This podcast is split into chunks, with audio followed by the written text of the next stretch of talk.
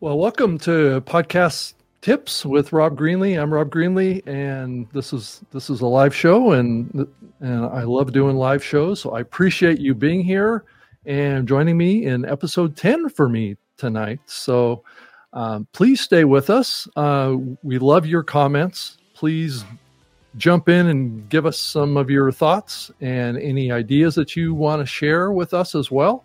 And we will um, do the best we can to um, get it discussed on the show as well. If you have a comment or, or a question specifically for our guest, that would be fantastic because we do have an amazing guest on the show that can maybe give us some podcast tips, which is kind of the namesake of this show. So uh, we we have uh, Mr. John Miles, who's the host of Passion Struck podcast, uh, with us, and uh, he's in the trenches uh, right now of keeping a show going and growing it and doing all the things that uh, you actually have to do to build a successful podcast.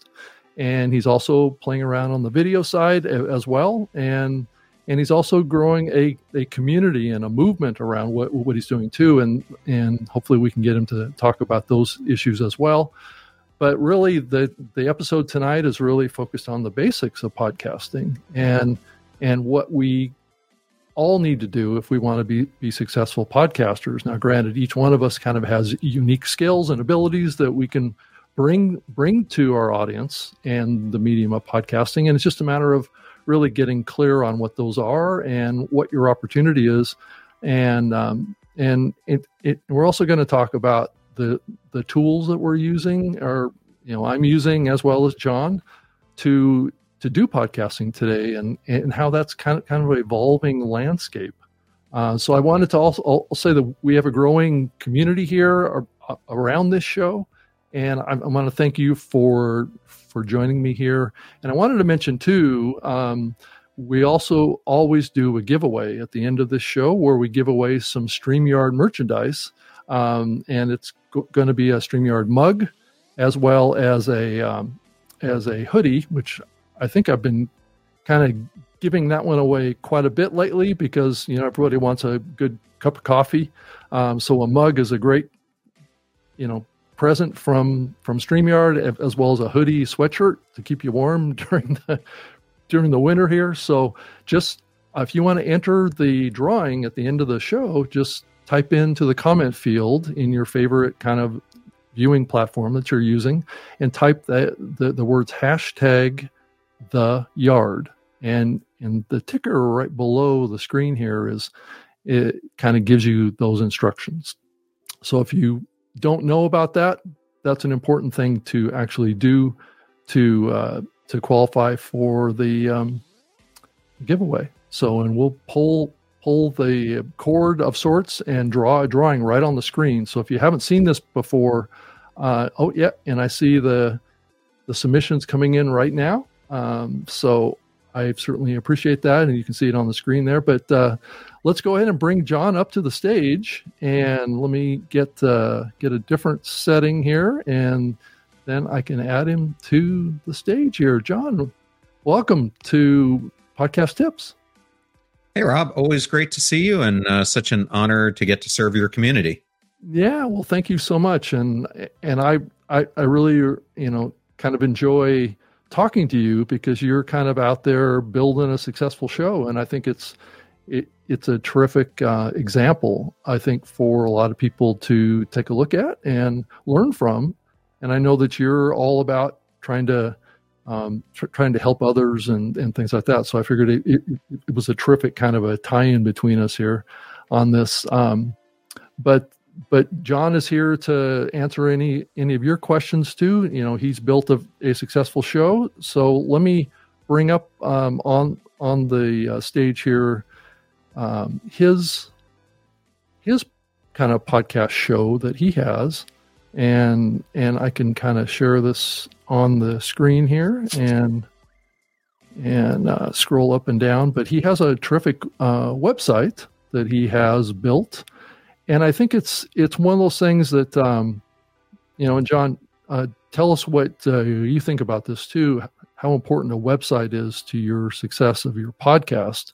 Um, but you know, it's a full featured show. You know, or, uh, right up front, it's got a got a link to be able to listen to his latest episode. It talks about his credibility of who he is, also to sign up for things that he's doing that will connect um, with his audience as well. But John, why don't you tell us a little bit about your thoughts around the purpose of the website and and what you use it for and how it works for your your community? Yeah, I think a thing that some podcasters do incorrect is they think that their podcast hosting platform is the key element of the show mm-hmm. and and where they're putting the majority of their content. And what I have done is uh, I've followed more the minimalistic rule, and I actually learned that from our mutual friend Jordan Harbinger, oh, where yes. where I put just a tiny bit of information in the show link on the actual podcast host, and then I put a link to the sh- to the more expanded show notes, which I put into uh, the website. And so uh-huh. I try to make the website uh, the central aspect for all things the podcast. So that's where you're going to get more of the resources, more of the in depth knowledge about the show. And for me, what I found it helps me do is to get better SEO um, because I can play around with it a lot more in using my tools here than I can in the in the podcast. And I get the advantage of having both downloads on the podcast and I get clicks on the website. Yeah, I think that uh, you know trying to leverage your your website into your your mix and being able to deliver more information to your your listeners um, is is very valuable very valuable because the metadata within the description of the podcast uh, episode in a lot of these platforms is not very robust. It doesn't really have a lot of uh, space or capacity where you can do a lot more if you have a, if you control the space, right? It's just a matter of getting people over there, right? Right. E- exactly. And but I I like to curate it that way and I think it's a great reference because even when I'm sending the episode out, I reference the website link and I instead of using the Apple link or the Spotify link in most cases because I want to give the consumer of the content uh, the ability to choose what player they want, or if they want to watch it in a video form, I always embed the YouTube videos in it as well. Yeah, I think that's that's a powerful way of doing it. And then, and I also wanted to show a little bit of the the YouTube stuff that you're doing too, because I I see that you have. Um, here, let me pull that up here so people can see that so you do have um, you know, like a YouTube presence out there as well that um, is is part of your overall kind of reach to your your community. And so, what kind of a role? So I see that this is this is primarily a clips experience. Um, but do you post full episodes up ever, or what's your strategy around that? I have two, I have three main channels. I have John R. Miles, which I post all the the long form episodes. Mm-hmm. Um, most of my shorts, I use the clips channel to to parse off anywhere from a three to an eight minute uh, section of the interview that goes up on this because I find that some people like the long form content, some people like the harder hitting, shorter topics. So I try to pick something that might be uh, catchy and will make them watch the short and then go to the longer one. And then my other clips channel is for my own solo episodes. Got it. Uh, but oh, but the main yeah the main two are John R. Miles and this Passion Struck clips. Yeah, I think I I've got a link to your other one as well, and I'll share that one here too. So that one has a a a video that starts playing right at the top of the fold of the page that I, I see. But th- this is more branded. Uh, it's like your personal channel, right? Is that what this one is more? Well, I started off that way because as I was looking at what other podcasters were doing, that's what uh, seemed to be the general direction that people were going. So if I look at Jay Shetty he has a Jay Shetty YouTube site. If I look at Lewis Howes, he does the same thing. Mm-hmm. Cathy Heller does the same thing. Joe Rogan, um, I I believe, does the same thing. Tom Bilyeu doesn't call it impact theory; he calls it Tom Bilyeu as well. Yeah. So I kind of went down that route and then did the clips angle to capture more of the passion struck names so that I could capture people who were either searching for me by my name or through passion struck. Yeah, I think it's I, I kind of wrestle with the same thing with my own channel. Um, is it do I want to create a separate channel just for each show that I do? And I know that this is a question that I I ask almost every guest that I have on this show is what their what their strategy is because I I hear conflicting things. It's like should you create a specific YouTube channel just for your your show and then your personal like under your name needs to be a separate thing. Um, you know, and it sounds like you've chosen, and sounds like others have chosen, kind of kind of a dual dual strategy here. But you are kind of splitting your subscribers, but maybe maybe subscribers isn't as important as it used to be. Maybe I don't know what you think about that. well, I I'll tell you, it's been a lot easier for me to get subscribers of the podcast than it has been for the YouTube channel. So Oh, I think some of these oh, folks who what for yourself personally, you mean? Is that what you're saying? For myself personally, I think some of these folks got into the game early on YouTube, where you could accumulate followers a lot uh, quicker. Um, okay. I I have found that to be more of a challenge. Oh, but okay. you know, it can it continues to grow. I mean, I I have a pretty sizable amount, one hundred seven thousand here, and one hundred forty four thousand on the other channel, and another ten thousand on on the third channel. Yeah. So it's still uh, pretty sizable numbers. Oh yeah, I think you do have a, a, a terrific following over here, and so it's just a matter of, I guess, just kind of figuring out what the right thing to do is with the algorithms, right? so that's always the the challenge that all of us have with this stuff. Um, but here, let me pull pull you back here, and and we can just talk talk a little bit deeper on this. And I and I'm sure that we're going to be getting some questions coming in too. But the whole thing of of um, you know spl- you know splitting your efforts up over audio because I know that you're primarily an audio podcaster. I, and that's a big area too. And you're in Apple Podcast, you know, with your show. I have a link to that in here too. But um, uh, so, how do you kind of? I mean, are you getting most of your audience? I, w- I would imagine you probably are from just the audio side.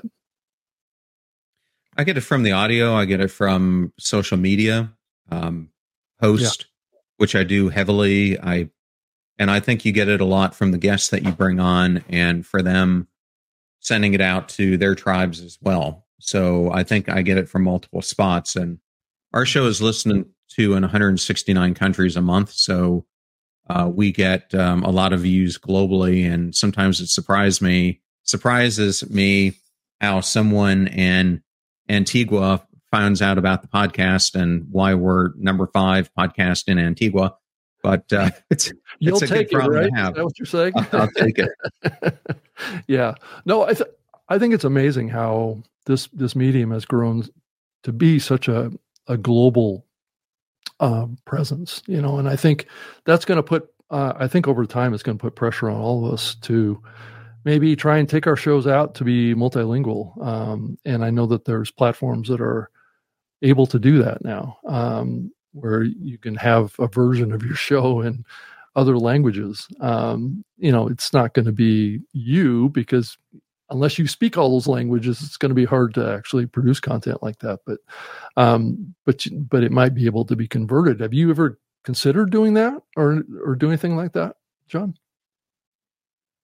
Yeah, I, I have considered it. I, I have. Um, I mean, there's a lot of things that I'm I'm considering. I, I guess the thing that I always try to do is for me, the podcast isn't a tangential element of the the business.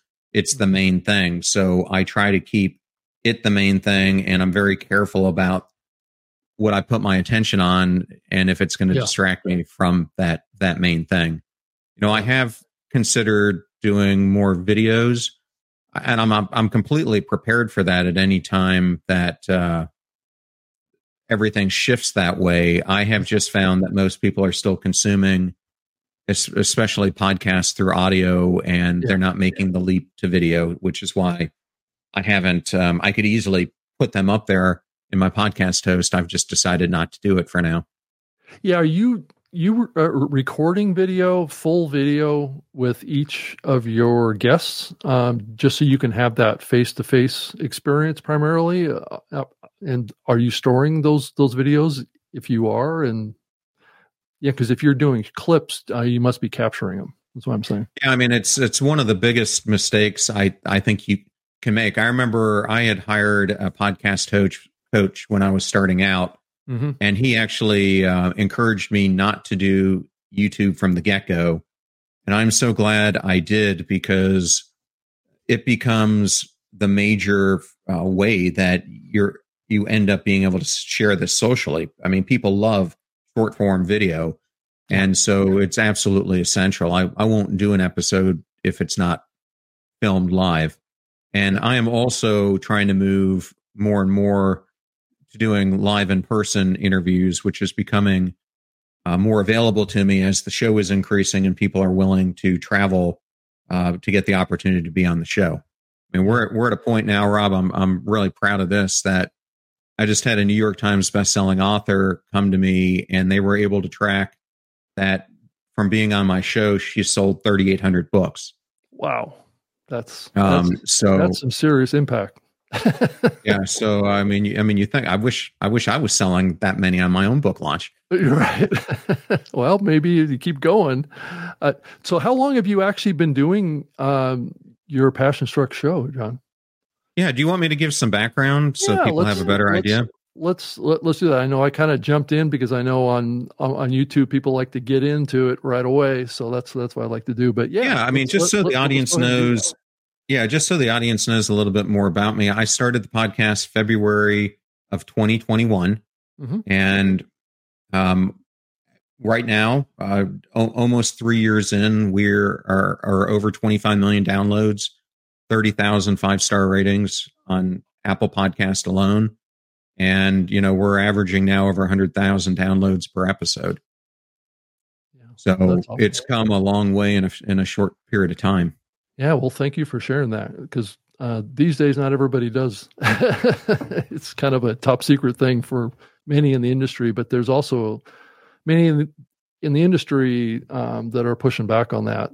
I don't know if you've heard about this new initiative in the industry called the OP3, um, but it's this initiative to people should just be open and transparent with all the things that they're they're doing with their show, not unlike what um, many YouTubers of you know all their you know plays and all that stuff are public information, and there's been a lot of debate in the industry about that uh, concept about how transparent uh, the industry is around size of shows, and I I know that there's a good side and a bad side to that, depending on where you're coming from. If you're just starting out, you know, sharing your numbers isn't going to look very impressive. But if you've got big numbers, then it looks impressive, right? So, so, and I yeah. know early it, early podcasters haven't wanted to really share those numbers. But what's your thought on that? I mean, it is a little bit more difficult uh, when you're just starting out. But I mean, let's face it. Um, I mean, a concept I like to talk about is: Are you going to live in the gap or the gain? Um, the the gap is when you're constantly trying to compare yourself to someone else. It would be like me trying to compare myself to you, Rob, and the fact that you've been doing this for you know three four times longer if not more than i have and to think that i'm going to have the expertise that you have um, is just a, a, recipe for failure it's the same thing if i'm trying to compare myself to, to joe rogan or uh, jordan harbinger you know other people who've gotten into this such a long time ago or even jay shetty who's a few years ahead of me i'm constantly going to be disappointed so i think it's more important that you look at the gains and what's the progression that you're making. And one of the things I'm most proud of is that since we started uh, the show, um, I've never had a month, knock on wood, that uh, we have not uh, done more downloads than the previous month. And to me, that's something I'm I'm very proud of because it tells me that the show continues to grow month over month, and we're bringing new people into the community. Yeah, and it also means that you're you're able to, um, you know, keep improving because because I think growing is a sign of improvement, um, and it's also a sign of of um, you know that you're you're hitting your mark, right? You're hitting where your your audience um, is is looking um, and and wanting from you, and, and and I think it's a real testament to you. And I've I've I think it's it's not an easy thing to achieve, and I mean I mean, if you wanted to share a little bit about how you think about you know your episode um, strategies um, as you you know look out you know a couple weeks or a month or two, do you strategize about who that guest is and how that uh, maybe has value to who you see as your audience? Yeah, so I'm going to touch on that, Rob, but I want to just touch on one thing that you you brought up earlier, and that is. Okay should people be sharing their numbers or not? Oh, um, yeah, one of the things that I think is happening across the, the podcast realm right now is people are inflating their numbers um, significantly. I recently was trying to get um, a pretty big name onto my show. He's a New York Times repeat best-selling author, um, probably one of the most coveted people you could you could want. And he goes, um, "I'm not going to come onto your show because I'm only doing shows that can guarantee me 100,000 downloads. And I started going through some of the shows that he had been on. And I'm mm-hmm. like, I'm telling you right now, they are not doing that many downloads because mm-hmm. I am mm. doing well over a million downloads more per month than they are. And I mm-hmm. wasn't hitting those numbers. So right. there, there, there's, it's, I mean, if you do the back math on it, there's no way it, they're even doing it and I'm not going to go to a person personally and tell them I've got too much honor that I can do something that I don't know if I can do or not. I mean, mm-hmm. some episodes perform extremely well, some don't. And you really only have so much control over that. what are your thoughts on that? Yeah, I'm, I mean, I think that there is an argument to be made, and I know when I argue about it on my other show, my my new media show with my co-host Todd, who runs Blubrry, um, is is around the transparency stuff. I try and I try and got I tried to get him to embrace the OP3 standard, which I know that James Cridland from Pod News is advocating for it. He's he's transparent with all of his Pod News weekly podcasts that he's doing and and helping you know people see you know, making this connection between a type of program or a quality of program and its performance. And I think it's it definitely um, creates a different atmosphere um, around um, your community. Also knowing it's like with this show. I mean, everybody that is watching watching this show can see what the what the numbers are eventually of of how many people have watched this. You know, it's it's usually in the you know sub thousand range, but but I I have this attitude about audience that you know if you've got a couple hundred people, you know, and you're hitting fantastic numbers, um, but if you're hitting a couple hundred people, you shouldn't feel like you're a failure for that. I mean, those are people that if you do a good show will tell other people about your show and and you there's a great possibility of growing but how many times do any of us be able to speak in front of 100 200 people at a time i mean it's it's it's a responsibility and it's also an opportunity too. And and I think you're a, a great example because because when you started, you know, back back a few years ago, um, I'm sure you started humbly like any other podcaster does. And so, what's your thoughts on on how you started versus where you are now? And would you feel that strongly about being transparent in the early days of your show, or were you? Well, I think what was difficult for me was it it's kind of the chicken and the egg, meaning a a lot of the guests that you want to have on, unless they're really willing to to make take a chance on you, they want to have at least some threshold. I I know when I talk to Seth Godin, he won't even go on a podcast that doesn't have some minimum level of episodes that he has established and his reason for doing that is so many people have started and then they stop and he wants to go and be on shows where the people have made it their their profession and that they're continuing uh, to, to have high performing, consistent episodes. Mm-hmm. Um, but when when I started, uh, one of the reasons I decided to hire a coach when I was doing it is because I wanted to have the mindset and re- really understand going into it what was it going to take to produce a good show week in and week out and was i really mentally there that mm-hmm. i was going to put the effort in because if you're one foot in one foot out in any way i, I guarantee you your show's not going to do extremely well. The other thing that i did that i don't think a lot of people um, see the value in is i have done every single aspect of creating these podcasts from producing them myself to editing them myself to doing the video editing to i mean i still very frequently edit my own episodes and a lot of people say you know you're crazy why don't you have a, your producer do it or someone like that well i have found so much value by editing it because i see the way i'm asking questions and how i can mm-hmm. improve mm-hmm. I hear the answers I'm giving, and it's kind of like going to Toastmasters, and you get better at eliminating filler words and other things that you would have used. So I think it's been that constant trying to level up where I'm at that uh, has mm-hmm. also helped to make the show a better show overall. But in the early days, yeah, I mean, I'm not going to lie, the numbers were pretty disheartening, and I have to give uh, Susan Cain, uh, the author, a lot of credit for coming on my show when I was still, like you did, when I was still uh, kind of a baby show. And I really think you get some marquee person like that, and it really sends out a message that uh, other people uh, resonate with. And I think you just start collecting those types of of, of guests along the way. But um, I think a mistake some people make is they try to get these big names mm-hmm. and a big name what i have found after i'm on episode 396 now is that it doesn't generally it doesn't necessarily equate that you're going to have more views or more listens i have had what i call everyday heroes on the show whose episodes have done far better than you know a-listers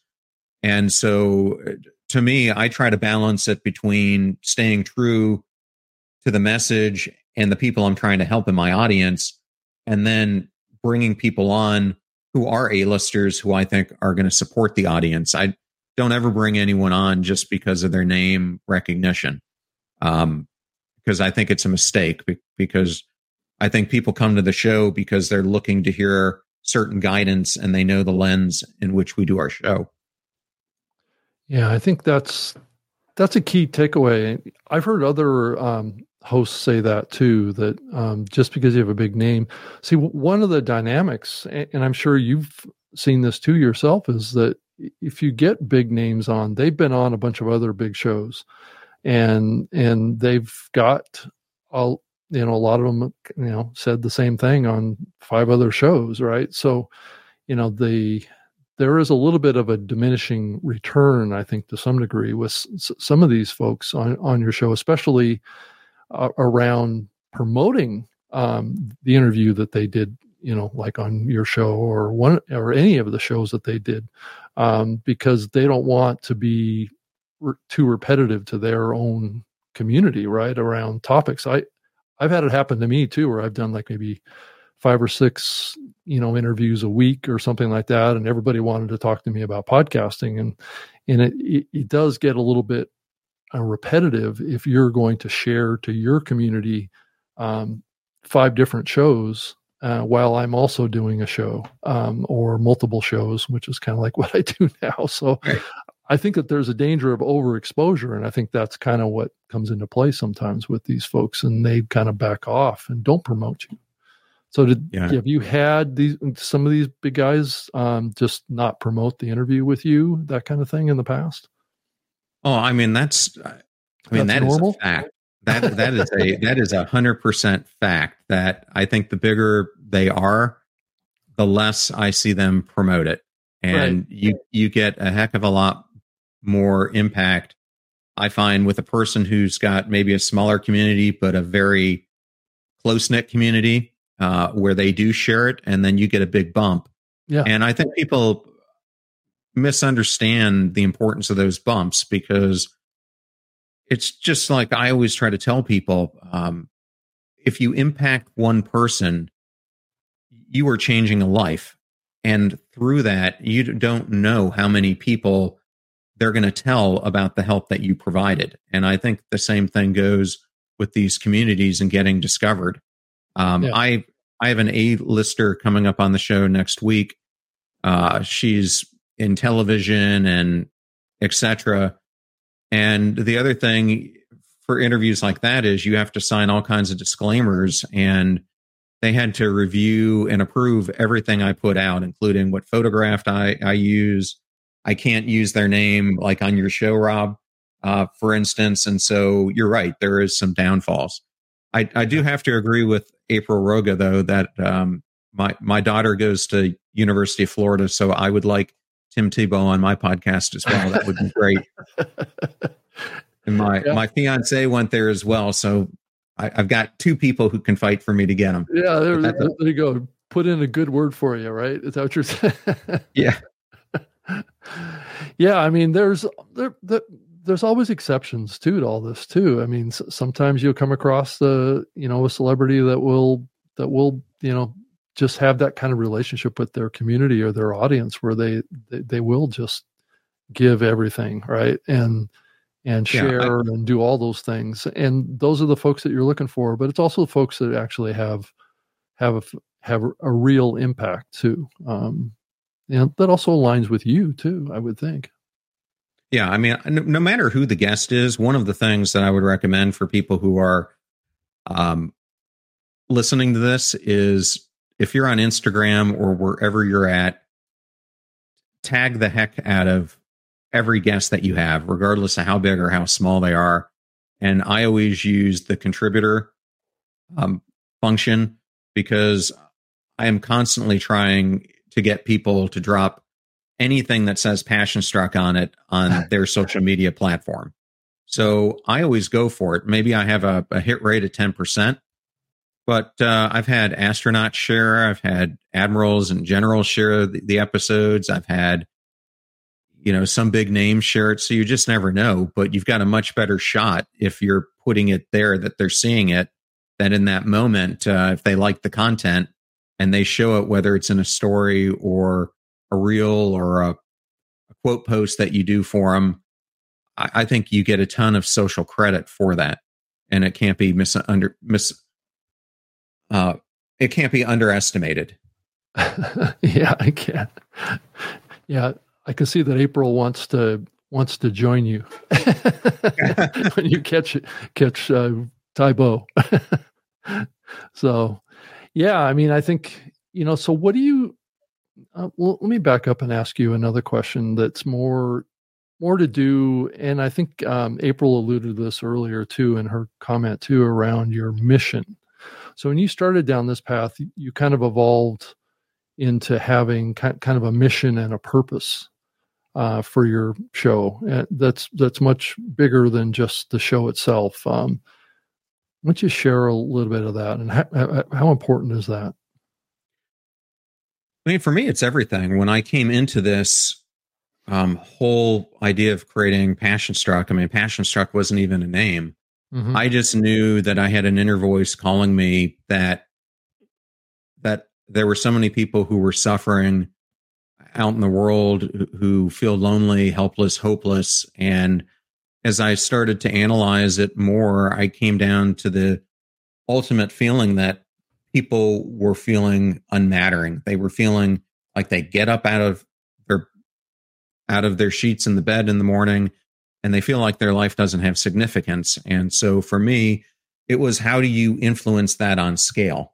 And the only way that you can really do it is to put yourself out there. I I could do a lot of individual coaching, but I'm going to help the ones and twos and threes uh, and that was one of the things that drove me to do the podcast was mm-hmm. because I had this mission and I wanted to get out to get it out there for more people. And so uh, my mission is to really teach people how to live intentionally.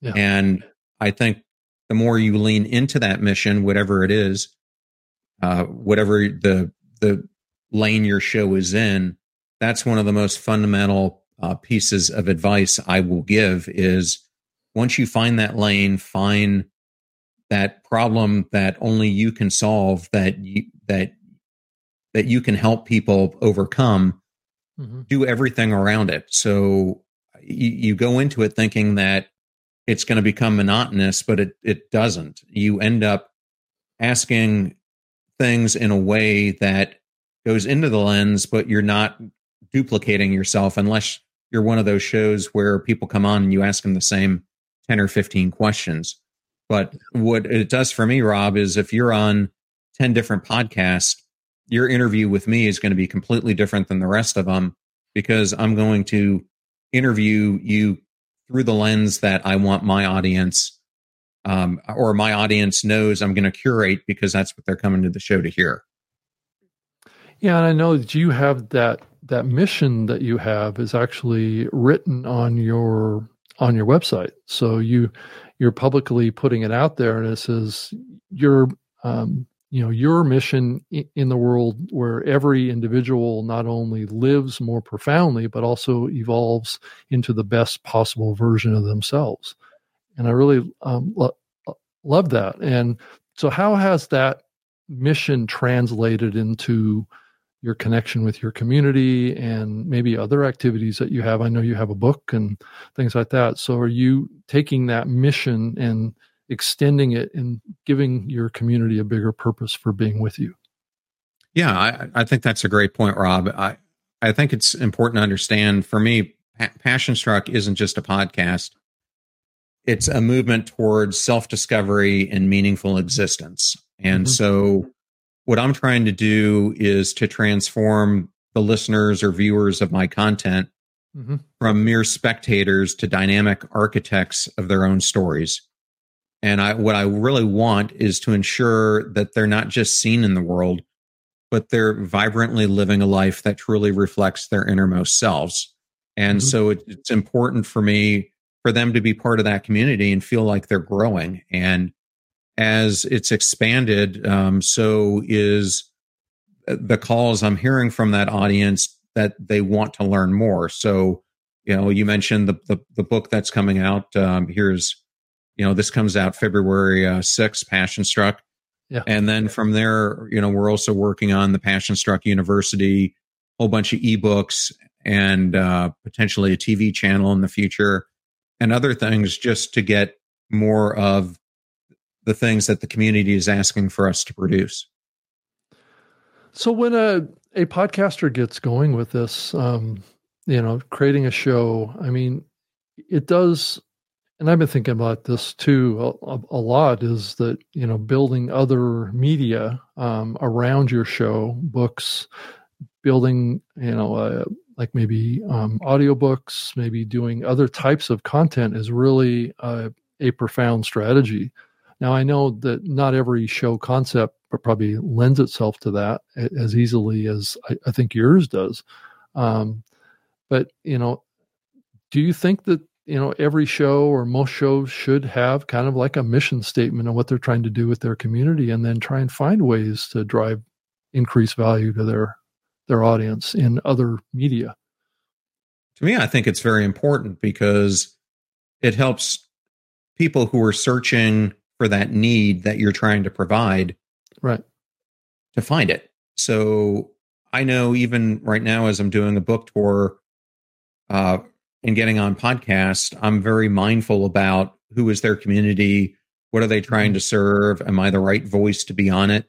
And it's been a really interesting exercise as i've been looking at literally hundreds and hundreds of podcasts to understand you know what people put in their description because i do think it matters um, and I don't think people understand how much these little things really matter, even down to your album album cover that you use, the show music that you use, the cadence that you use, um, and and how you're setting up and orchestrating your episodes.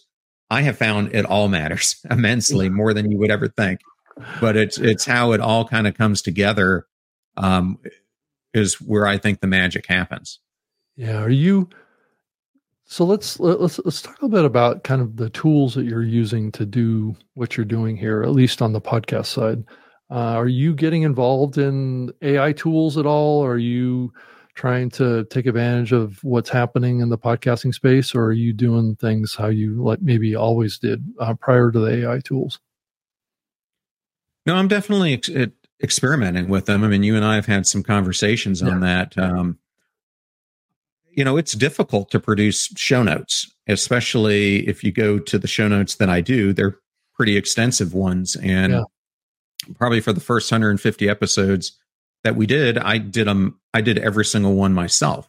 Mm-hmm. And and that means you've got to go in there and do a ton of manual work. So I love uh, some of these tools that have come out, whether it's Capsho or Swell or some of the others that at least give you a runway um, to help you be able to do it more efficiently.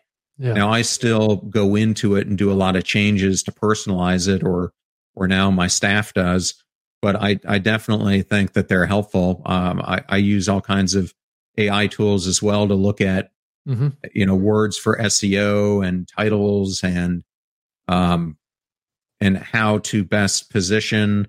You were asking me before about uh, like guest and how I'm looking at future episodes. Sometimes, you know, I'll even use AI to help me come up with themes that I want to do throughout the year that I might not put out to the community, but subliminally they're there because one of the things I have found, at least with my show, is I like to teach people things in complete random order.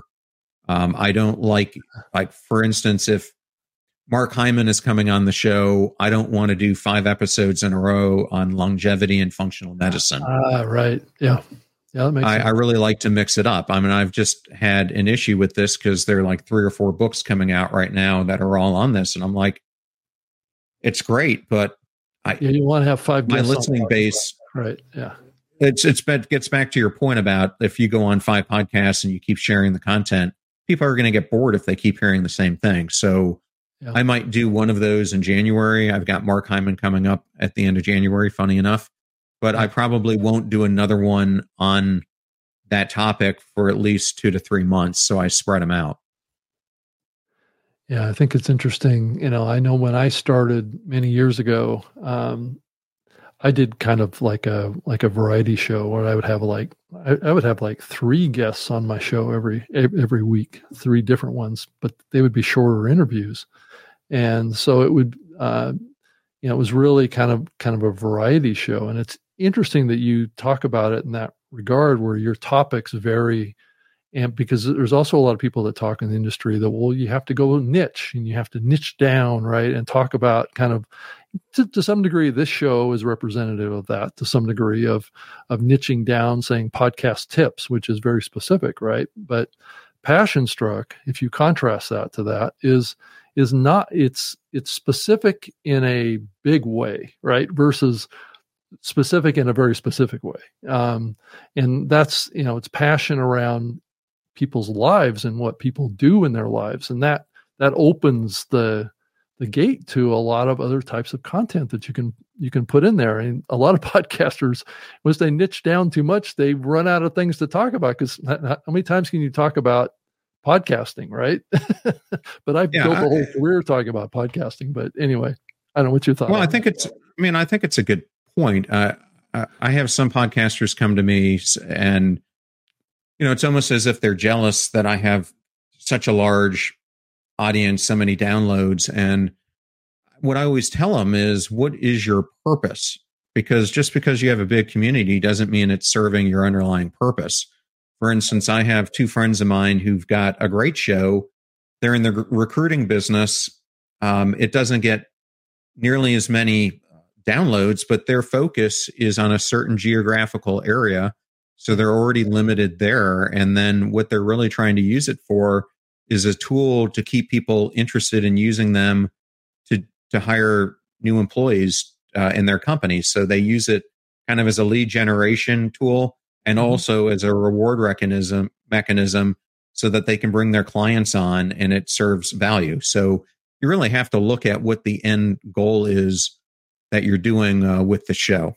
Um, And I, I see uh, Brooklyn there is making spaghetti bolognese, and that sounds really good at this moment, Rob. I don't know about you.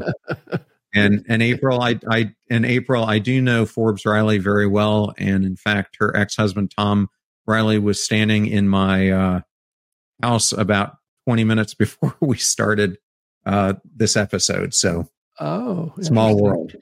It is a small world, that's for sure. But no, she is. We we have talked for almost two years about having her on the show, and she travels so much that it just uh, has not come to fruition. But her her kids and my kids are the same age. Oh, interesting. And and went to school together, so yeah, I know them very well.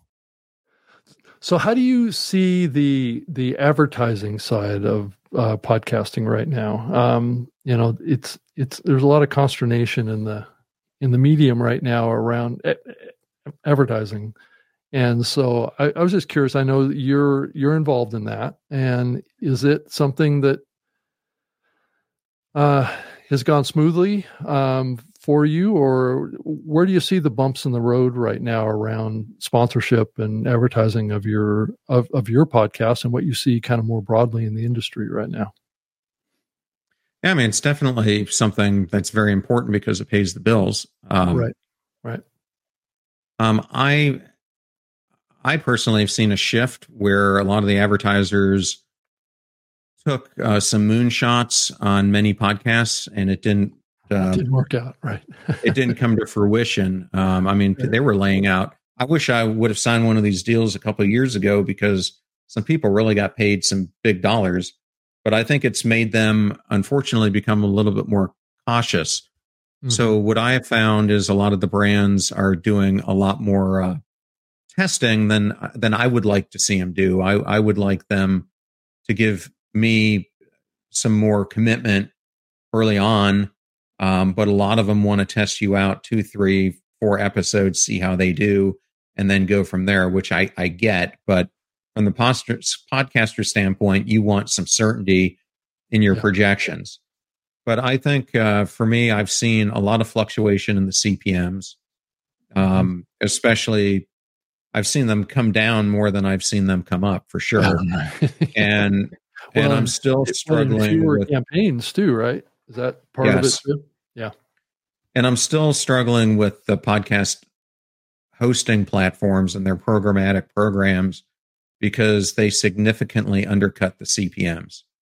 I mean, dreadfully low. And to me, it, it really is uh, frustrating because it undercuts everything that you're trying to do with host reds and your own uh, advertising campaigns. And so I think um, you know it's something I'm looking at quite closely right now. Is as I think about uh, the future and and what I'm going to do. Yeah, I think that th- there is kind of some tension around that right right now, and I agree with you. I think that there is this feeling that um, you know people should go back to doing more host reads um, because it's it better connects with audiences. It has a better ROI for the advertiser and the the podcaster gets paid better um, by doing those kind of spots the, the the only challenge is, is that it takes more work right um, for everyone yeah. to do those kind of campaigns and but yet they they are the most effective and they're really what built this industry from the standpoint of the advertising industry and and have you gotten pulled into this whole content moderation stuff with like a barometer or um, sounder or some of these where they're they're evaluating your content for brand suitability and safety? Um. So. So I, I want to address what you were bringing up first. Um, oh, because yeah, I think it's valuable. I, yeah, I asked a couple of questions. Like the first, the first eighteen months of the podcast, I'd say ninety percent of my ads were host read this right. past 18 months, it's been all DAI.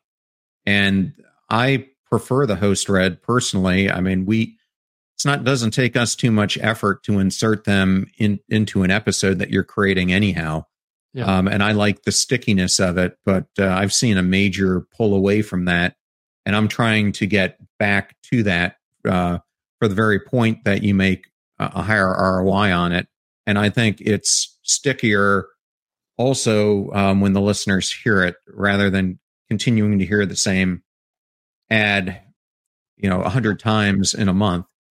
Um, now, I have purposefully been very conservative on the types of advertising that I allow on my platform. And and Rob, you probably remember that I don't allow political ads. I don't allow anything yeah. dealing with sexuality. I don't allow anything dealing with uh, alcohol or drugs because I'm trying.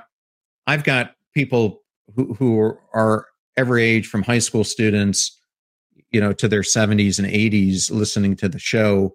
Mm-hmm. And my whole purpose is I want to make it uh, as fan friendly as I possibly can. So I haven't been moderated as much um, from that standpoint. I think I've been more moderated by some of the brands uh, that might not be in the epicenter of what my community is looking for mm-hmm. and trying to figure out if a company who sells marketing campaigns is going to do well on a health podcast as opposed to being on a business podcast or an entrepreneur podcast. Yeah, there there's magic when you have a advertiser or brand that just just like fits like a glove with the show, you know, that fits with the audience, fits with the just kind of yeah. And I used to do that with my old my old radio show years ago too, is only find sponsors that really aligned with the message that I was delivering in my show. And and it wasn't always um, easy to do. And sometimes I took ads that um, that maybe I would have preferred not to play on my show, but um, yeah, but those were ads um, that paid the bills some, sometimes, and you do have to kind of weigh those choices around um, you know revenue versus um, what that message is, and it's a sometimes it's a difficult balance um, around that, especially during tough economic times. And I know that we're in that right now. Where I'm sure there are many shows up there that are like, do I want to say no to that ad? You know, because I need the couple thousand dollars or ten thousand dollars or whatever it is from that advertising campaign. Do I Keep turn it down? Or, right. Um, that's a yeah, that's it, a tough thing. It is, and and I feel like I'm a human human guinea pig because since I'm in the health health space, everyone is trying to bring health products or new health products on the market. So I mean, it is fun because you get to try out nootropics and everything else. But I, I think I had my blood drawn 15 times last year because of all these tests that some of these advertisers want you to do to t- test um, your mineral levels or your glucose levels or or your hormone levels, whatever it may be. So that gets 23 and me or something like that, right? Yeah, it gets, yeah. It gets yeah. to be a little unfun after a while. Yeah. Now, now, Rob, I a topic I did want to explore with you is sure. is I've been on this tour of trying to get on um, podcasts, which I, I have to tell you, um, I thought was going to be a lot easier than than it has been, and so it's giving me a lot better appreciation for authors who are trying to get their their books out there. Yeah. Because I expected, given the size of the show, uh, you know, top 0.01 percent, top 100 shows currently in the world that it would have been pretty easy for me to get on comparable shows. And I have found it to be everything but. And one of the things that I'm leading to is a lot of the shows that I have tried to get on when I, I finally get to a human being and talk, can talk to them, they go, yeah, we'll bring you on, but um, it's going to cost you anywhere from five to thirty thousand dollars to be on our show. And to me, I think it is just it's something I have never done on my show. I, I have never charged a person to date to be on it. And when I hear that that's their cost for producing a show, I know it's BS because I know how much mine costs, unless right. they're paying astronomical fees. And so currently yeah. I, I have turned down every single one because I would rather be on 20 small and medium shows than spend $10,000 for the chance to be on a big show because I, I, I think sometimes those smaller shows can carry more weight for you when you're trying to push your personal brand or a book or something else than maybe some of these big shows. What what do you think about that?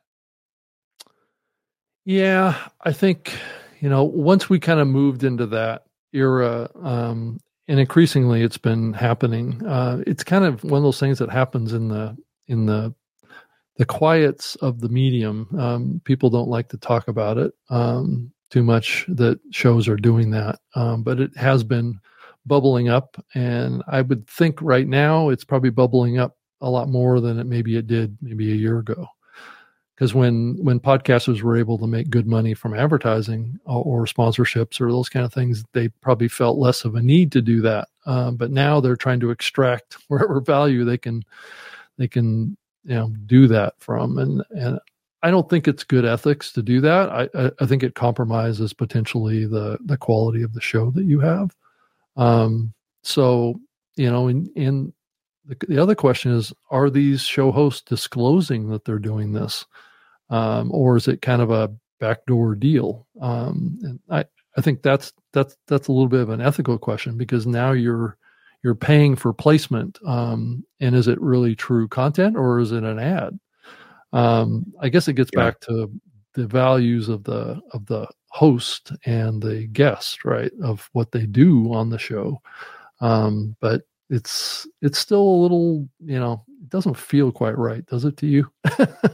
No i mean i i get asked all the time um to have the uh, we want the ceo or the cmo or you name it of our company yeah. to come on your podcast and pontificate about this product and um i mean to date i've i've turned them all down or said if they do come on i want a sponsorship promoting the episode but I mean, that would be a case in the future that maybe you could look at that dollar figure, but to me, it's a hard uh, line to cross.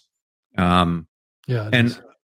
And I see Allison Jordan is asking a question about sponsorship, and no one wants to give money to mental health. Um, I, I, I, I guess I would ask Allison, how is she going about finding her sponsors? Is she using a third party to help her do it? Is she trying to do it on her own? because although I wouldn't say that uh, we are 100% a mental health podcast, Passion Struck. Yeah. I mean, we have a ton of mental health providers who come on the show, whether it's uh, psychologists, psychiatrists, behavior scientists, in in that whole realm of people getting to grips with adversity and achieving better mental health. And I haven't found that as uh, an an issue. Uh, you know, I've had BetterHelp and a bunch of others sponsor oh. the show in the past. So um, I, I, you know, I would need to know more in her specific case. Um, okay, she uses a third party mental health professionals. Um, I would just tell you to to keep searching for a partner who understands what your brand is and is going to give you help Allison to understand maybe how you need to cultivate whatever message it is in a in a way that differentiates you so that they can bring more sponsors in. Uh, I mean, I'm constantly evaluating my ad partners um, as as well, and I can understand what you mean because it is frustrating right now. Um, that uh, I think a lot of shows aren't getting as much attention as they would. And it sounds like you've got uh, um, a good show that's helping a lot of people and has a sizable, uh, yeah. a sizable following. And, and also there's a factor here too is that a lot of these big brands are are buying fewer shows, um, just in a general sense, uh, especially on these direct sponsorship type of deals. I mean, you have to have a certain size of audience. You have to have a certain kind of um, kind of awareness in in the industry and having like maybe a good ad representative agency that's working with you. But in order to even get in the door with that, um, takes a certain level of performance that you can prove to them. Um, what it's you, a it's a complicated game right now. Yeah. yeah. And what do you think about uh, going to like podcast movement where I know a lot of advertisers or the representatives who represent the advertisers go, do you think I typically have not gone because my ad agency is there meeting with all of them?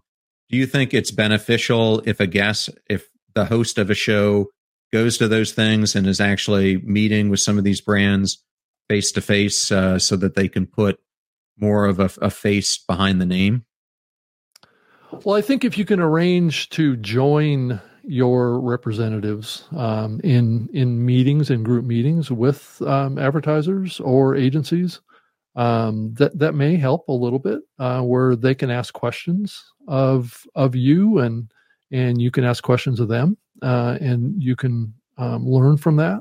Uh, I think that's always helpful, and I do think that that happens. Um, and I think you know, especially if you it might be helpful for you in part of your ongoing evaluation of your representatives and what they're saying about you and it it gives you a, a, a voice at the table i guess at this point would be the way yes. i think about it yeah and and i see ryan carmichael asked a question how do you handle guest behavior on camera? I i have never had an issue with that.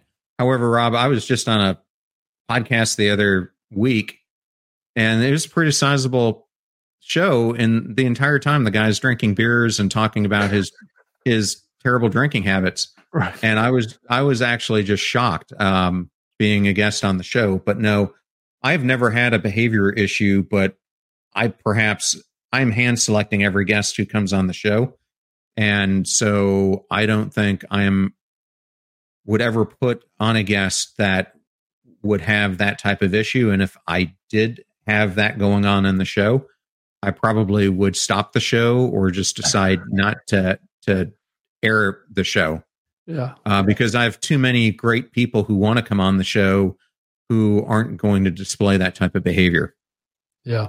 Yeah. And you know, there's some other guests and podcasters out there that are not setting a good example, right? Like a like a Joe Rogan or whatever, you know, you know, smoking marijuana during their show and drinking alcohol and stuff isn't exactly sending the best example um, out there um, for other podcasters um, because then they're going to be you know faced with potentially facing those type of situations and it may be seen as you know the cool thing to do right when it you know for a lot of shows it's probably not a cool thing to do and yours would be one of them yeah I, I mean i don't even typically do profanity on the show and i don't yeah. mind swearing but again it's I have people who are, I have parents who are listening to this in their cars. Right. I have right. youngsters who listen to the episodes. You know, I, I do interview some kids on the show. So right. I try to, if I had a different type of show that I was doing, maybe a sports talk show, or I'm doing Emily Morse's show on, uh, you know, sex, etc. It's a completely different yeah. ball game uh, on what you're doing, but you've got to really curate the show to the people that you want to come on. And the second, to me, it's if you start dropping F bombs on a show like mine, or you start letting some of the stuff in, you are going to turn off a whole bunch of, of yeah. listeners. So I would rather turn off a smaller set who might want to hear that stuff, um, and try to, to take it to a higher level because I think that way I'm keeping a much broader audience engaged. Mm-hmm.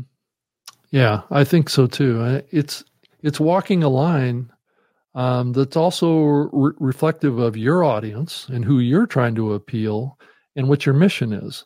If your mission is push, pushing and encouraging positivity, I don't think you want to bring that negative energy into your your program because that that could spoil the whole purpose of what you're trying to do. And so it's about alignment. You know, you you, you look at like a Joe Rogan podcast or one of those, and they kind of have a you know a different um, ethic going on there, right? Than than a different show. So it, it just needs to align with your program and what you're trying to do and the kind of community you want to build. I think is it's the right choice, John. I agree with you. Yeah, I think April April said it very well. We attract who we are. So be the example that you want to attract. I think is right. a very good thing. And I mean, the most common thing that I get from my community is, do I live what I pontificate? And the answer is yes, because if if I didn't, I wouldn't be authentic in talking about it. Right. And, and that's something that's a huge thing for me is, you know, if you're in the self improvement space and you're talking all this stuff and you're doing 180 degrees differently, then what example at all is that setting? So yeah. Um, do I do everything? No, because I'm a human being. But I, I mean, I try to emulate everything I say, and in some of it, um, I'm better at than than others. But I'm constantly trying to get better. Right, and and bringing on that kind of content is not helping you get better typically yes. probably. So so it uh, looks like we do have a question um, how do i bookmark spots on the video while i'm live streaming? So that there is a, a, a, key that you can hit on your keyboard. I don't actually do it myself so i'm not an, an active expert at it but i i, I believe it's like control b or something like that and it'll set a marker in the live stream in the back end um, to to help you um, you know mark where you might want to cut this for a short clip of sorts. And that's really kind of the purpose of it. But but john i think we're getting towards the end here and i know everybody is probably getting getting a little antsy um, about getting that uh, sweatshirt and that mug. Okay. Hey so, can i can I can I an, can I get you to answer one question though, if you know it, Rob? Do. Because it's actually please a question that I'm wondering: Can StreamYard broadcast to Instagram yet? Because I've been looking for a platform to do Instagram lives on. Yes, um, but that relationship is still evolving and improving. So that API relationship with uh, the Instagram folks is is available uh, through StreamYard. Getting it set up and getting it working properly is still a little bit uh, buggy. So you know, I've been trying to do it with this show too, and it hasn't hasn't quite worked yet. so okay. Um, so it's it, it's really a matter of just kind of um, having a little patience with it, but I think that's coming, and I think it will be a reliable place to push this out to, not on like a LinkedIn or a or a X or a, a Facebook. Um, so that's that's definitely on the roadmap, and the company's working on that. And there, there's other platforms too that are probably on the horizon that we're going to be able to push to live as well. Um, and it gets you know to some degree it gets back to well, how many platforms do we need to push to? but um, but it's it's definitely something that's that that's coming, and I think it's an important platform uh, for for a lot of people. It maybe is a little bit um, not intuitive to think it, it's kind of like streaming live to TikTok, right? It's some people can do that now if you have a specific account with them, um, which is, I guess, somewhat hard to get right now. So, but all these things will get easier over time as technology. That's kind of how it works. yeah. So, well, I'll tell you one thing. I'm I'm glad to see StreamYard did is give you the ability to put a custom background in, um, yeah. which Zoom was the only one who was who was allowing you to do it because something I personally use all the time.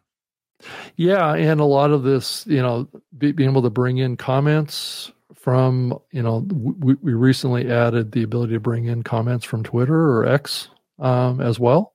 So that is a new addition to the the, the lineup here. But um, having that ability of doing what I've been doing during this whole show is is something that I really like about this program too. It can be a little distracting to manage as well as do the show at the same time. So doing a live show is quite different than doing doing a, a regular podcast, right? Um, it, it has a different kind of dynamic to it. And I've always enjoyed that live part because I, I came out of live radio. So it, it, was just kind of a multitasking kind of thing. And I've been doing a live show for many years myself um, w- with my co-host Todd Cochran with the New Media Show. And but we didn't have this ability to bring in external comments like like this. Um, I'm trying to read this one from April. It says to to the question from YouTube when you have a moment that you would like to return to, simply press the B button, right? The key, the B key, right? And and and add a marker B that stands for a for a bookmark. Um, so yeah, that's exactly what you do. Thank you, April. Um, and then uh, I'm trying to think here. Is there something? Yeah, we, have had a bunch of other comments coming to. Um, S- Stephen writes, Merriam-Webster word of the year for 2023 is authentic. That's yeah. I, I, just want to, and I just want to touch on that um, because I, I, I'll t- I have to tell you, Rob, when I first started, I fell in the trap of I was listening to literally hundreds of different podcasters because I was trying to to figure out styles and what people are doing well and what they weren't. And I had some podcasters who I thought were doing it better than others, and when I first started it, I was really emulating the way that they did their show. And probably three, four months into it, I just came to the, the realization that a person doesn't come to Rob Greenlee's show because John Miles is on it. They come because they like Rob Greenlee. And yeah, the and you've got to double down on that. So if you're not being authentic, the audience is going to know it. So that's one of the the biggest things you got to do is just be yourself and double down on it because ultimately that's why people come to your show is because they like the host. Yeah, right. exactly. And the guests are additive to that. And I know I've been saying that for for a long time and and I think for for a long time though people said that, you know, it was all about the guest and all this kind of stuff like that and I know that your your program is is, you know, it's weighted pretty heavily toward the guests too, but I also think that you know, you built this mission and this foundation for um, f- for what you're trying to do too and that keeps the focus on the the values and the message that you have as well and i'm you know you you also deliver that through your show as well and i think that's that's a powerful piece of your success is that authenticity and that consistency of your values in your show that attracts people that want to want to experience something positive in this world and i think that's that's the other value that you have and that's what i try and bring to this show too is just being positive and trying to look at the the upside of everything and trying to learn, always learn. And learning is is part of being authentic too, is not not not being so arrogant or or know it all or something like that. Because I, I don't know it all and I'm always learning. Even though I've been doing this for 20 years, that that doesn't mean that I know everything and I can learn from you, John. Um, you're out there in the trenches doing it. I haven't been as much out in the trenches. It's only been the last six or seven months that I've been you know, like doing content for StreamYard. And you know, granted, I've been doing this new media show, but that that is quite different than the life that you lead with your show. Um, that is, I just show up and do it live and move on with my day. so, so that's you know, we haven't done all this other stuff that we've been talking about on the show. Um, so that's what's been important for me to try and learn this too. Um, so I appreciate you, John, for being here and and helping me learn too. And and I know we've known each other for for quite a while, and I, I've been a guest on your show in the past, and and that was a terrific experience. And and I still see that that YouTube video. If you wanted to go see our interview along, I think it was like maybe two or three years ago or something like that. Um, but but it's done well on YouTube. I'm I'm, I'm proud of our numbers on on YouTube together. yeah, thank thank you, Katie Shanakis, for uh, hooking us up. Yeah, back when. Yeah, that that that is true. And then uh, April has a comment in here. Um, authenticity simply means b- uh, believing the words that come out of our mouths. Um, it doesn't mean that we're always telling the truth. Um, that's true authenticity doesn't always have to equate to truth.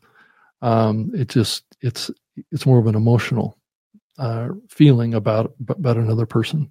Um, and so let's see if we have any other comments that are interesting. Um, thank you for that. And so I think what we're going to do now is um, move on to the um, the drawing. I think we're well into the episode now. I think we covered a lot of the questions and and I think that those last couple of ones that we had were really, really good. So let's go ahead and pull up the the drawing for the StreamYard um, mug and sweatshirt. Um, I don't know that everybody has seen that, but let's go ahead and um, let's see how many entries we have right now. Let's see, we're up to 36 entries right now. So go ahead and enter the yard into the comment field if you have not done that yet, and you will be entered into the drawing to get a shipment from StreamYard with a couple of uh, swag gifts. So go ahead and here in the next couple seconds here, go ahead and um, type that in. Okay, I see um, Allison got hers in. Um, and it looks like Allison is following me. Thank you so much. And I think we're up to, let's see here, 36 now. So I think I'm just going to have to pull the the draw cord here and um, find out who our winner is.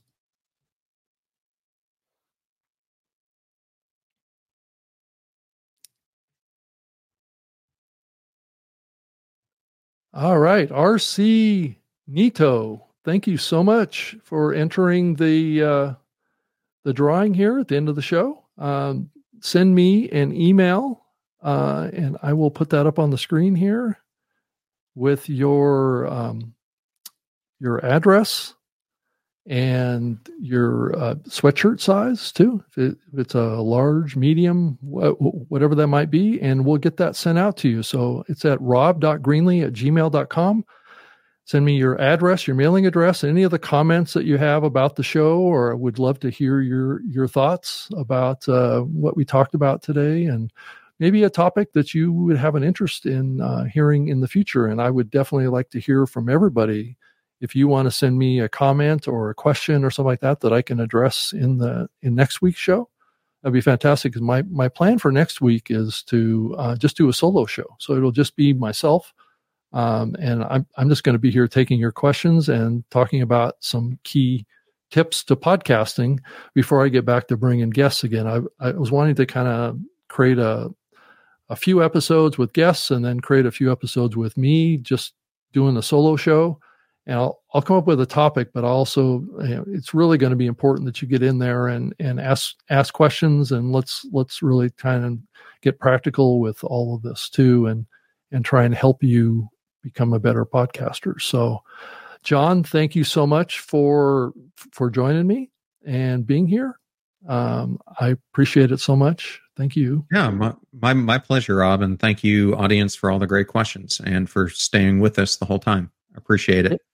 Yeah, so the best way for for a, a, viewer of this to keep track of you and your podcast is to go to your website, right? Passionstruck. Yeah, passionstruck.com. And if you are interested in ordering the book, it comes out February 6th. But if you do it right now, before it comes out, I have curated some incredible bonus gifts that uh, you will get if you if you buy it on Amazon and then come to my website and uh, put the information in. But thank you for having me, Rob.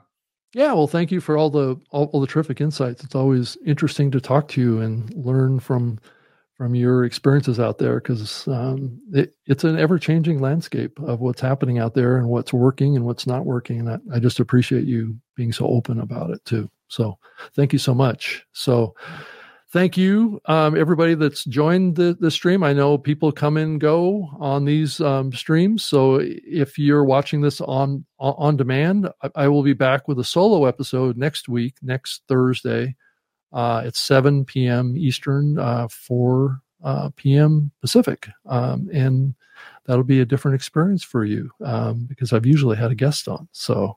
So hmm. anyway, well, thank you so much, and uh, let me uh, exit the the show a little bit here. And um, I hope you have a wonderful um, rest of your evening and um, good luck podcasting out there. So